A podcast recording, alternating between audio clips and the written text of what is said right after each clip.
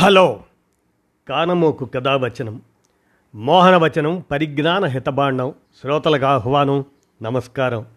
చదవదగునెవరు రాసిన తదుపరి చదివిన వెంటనే మరువక పలువురికి వినిపింపబూనినా అది ఏ పరిజ్ఞాన హితబాండమవుపో మహిళ మోహనవచనమై విరాజిల్లు.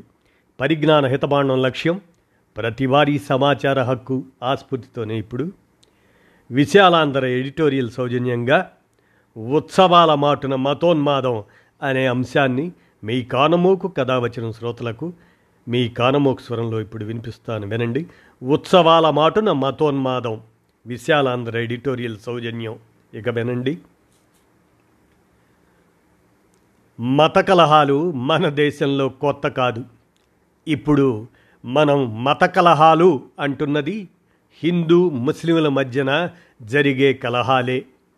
కానీ కొన్ని సహస్రాబ్దాలు శతాబ్దాల కింద ఒకే మతంలోని భిన్న శాఖల మధ్య కూడా కలహాలు జరిగాయి.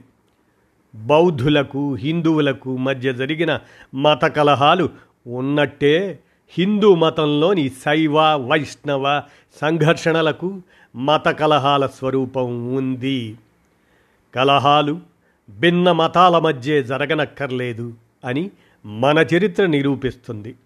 మత విశ్వాసాల ఆధారంగా జరిగిన మత కలహాలు ఉన్నట్టే పనిగట్టుకొని మత విద్వేషం రెచ్చగొట్టడానికి కలహాలు రేపిన సందర్భాలు ఉన్నాయి.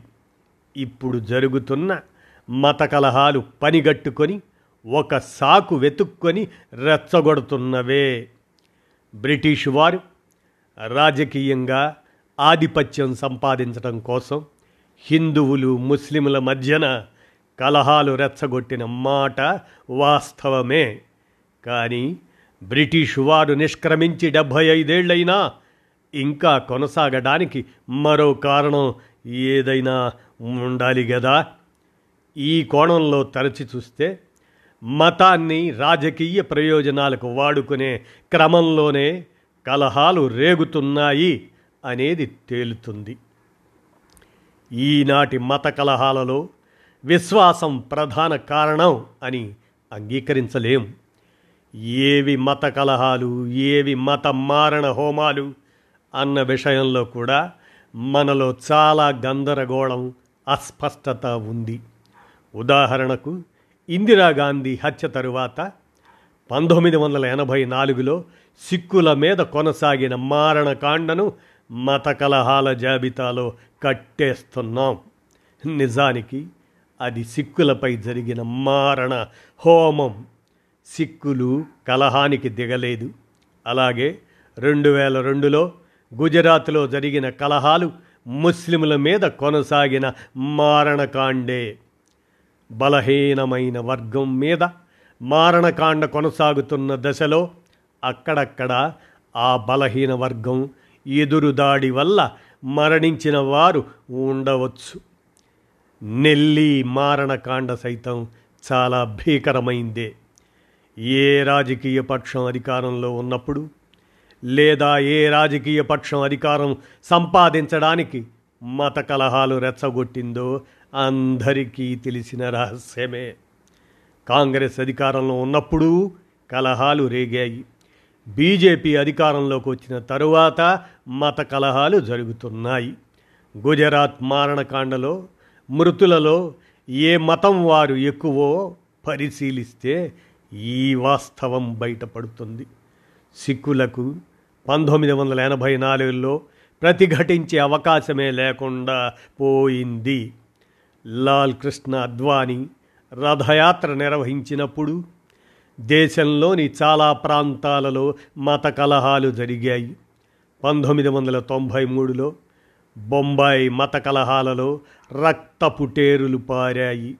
మన దేశంలో బ్రిటిష్ పరిపాలనలోనే పద్దెనిమిది వందల తొంభై మూడు ఆగస్టులో భారీ స్థాయిలో మొదటిసారి మత కలహాలు రేగాయి. ఈ కలహాల్లో దాదాపు వంద మంది ప్రాణాలు కోల్పోయారు.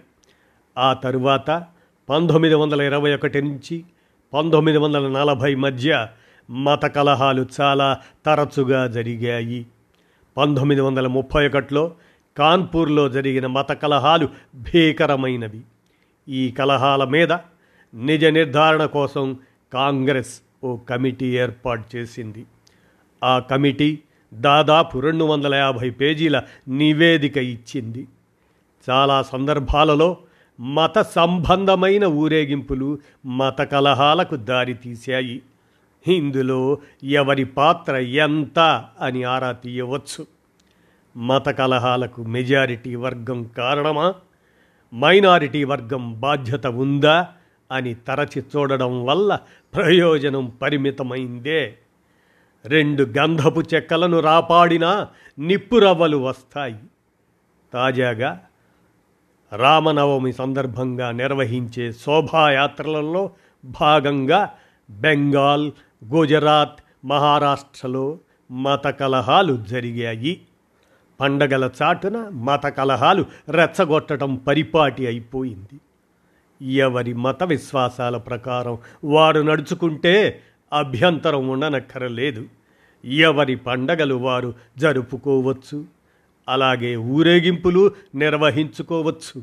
కానీ ఉత్సవాలను ఊరేగింపులను పండగలను సాకుగా తీసుకొని ఎదుటి మతం వారిపై దాడి చేయడం అలవాటైపోయింది. ఇటీవలే సుప్రీంకోర్టు విద్వేష ప్రచారాన్ని ప్రస్తావిస్తూ రాజకీయ పార్టీలు విద్వేషం రెచ్చగొట్టకుండా ఉంటే కలహాలకు అవకాశం ఉండదు అని చెప్పింది.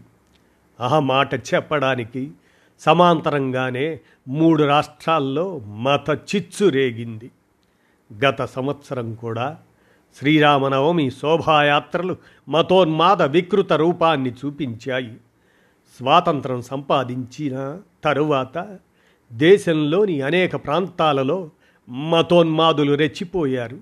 పనిగట్టుకొని మరో మతం వారు అధిక సంఖ్యలో ఉండే ప్రాంతాల నుంచి ఊరేగింపులు నిర్వహించి ఊరేగింపు ఆ ప్రాంతాలకు చేరిన తరువాత రెచ్చగొట్టే నినాదాలు చేయడం దానివల్ల కలహాలు అనివార్యం అవుతున్నాయి పరిపాలనా యంత్రాంగం నిర్దిష్ట ప్రాంతం ద్వారా మత సంబంధ ఊరేగింపులకు అనుమతించకపోయినా పోలీసుల ఆంక్షలను ఉల్లంఘించి ఊరేగింపులు నిర్వహించటం మతాధిపత్యం చాటుకోవడానికి ఉపకరణం అవుతుంది.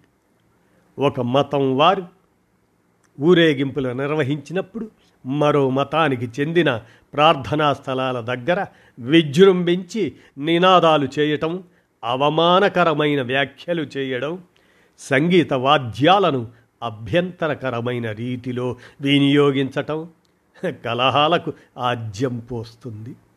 ఊరేగింపుల సందర్భంగా ఆయుధాలు అనుమతించకపోయినా ఆ షరతును జవదాటటం లేదా లాఠీలు అనుమతించకపోతే ఆ లాఠీలకు మత సంబంధ పతాకాలు కట్టడం అవసరమైనప్పుడు వాటిని ఆయుధాలుగా మలచడం బాగా పెరుగుతుంది. కొన్నిసార్లు ఈ శోభయాత్రలకు ప్రతీకాత్మకంగా కోరిన మార్గంలో అనుమతించి ప్రధాన ఊరేగింపు మరో మార్గంలో వెళ్ళాలని నిర్దేశించినా ఆ ప్రతీకాత్మక మార్గాన్నే ప్రధాన మార్గంగా మలిచి కలహాలు రేపిన ఉదంతాలు దశాబ్దాలుగా కనిపిస్తున్నాయి. శ్రీరామనవమి మాత్రమే కాకుండా శివాజీ జయంతి హనుమత్ జయంతి అనంత చతుర్దశి వినాయక నిమజ్జనం ఇలాంటి సమయంలో ఊరేగింపులు మత కలహాలకు దారితీస్తున్నాయి. కలహాలు జరుగుతాయని పోలీసులకు అవగాహన ఉన్నా ఊరేగింపు నిర్వహించే వారి కోరికను మన్నించి వారు కోరిన మార్గంలో అనుమతించడం పోలీసుల నిస్సహాయతకు నిదర్శనం.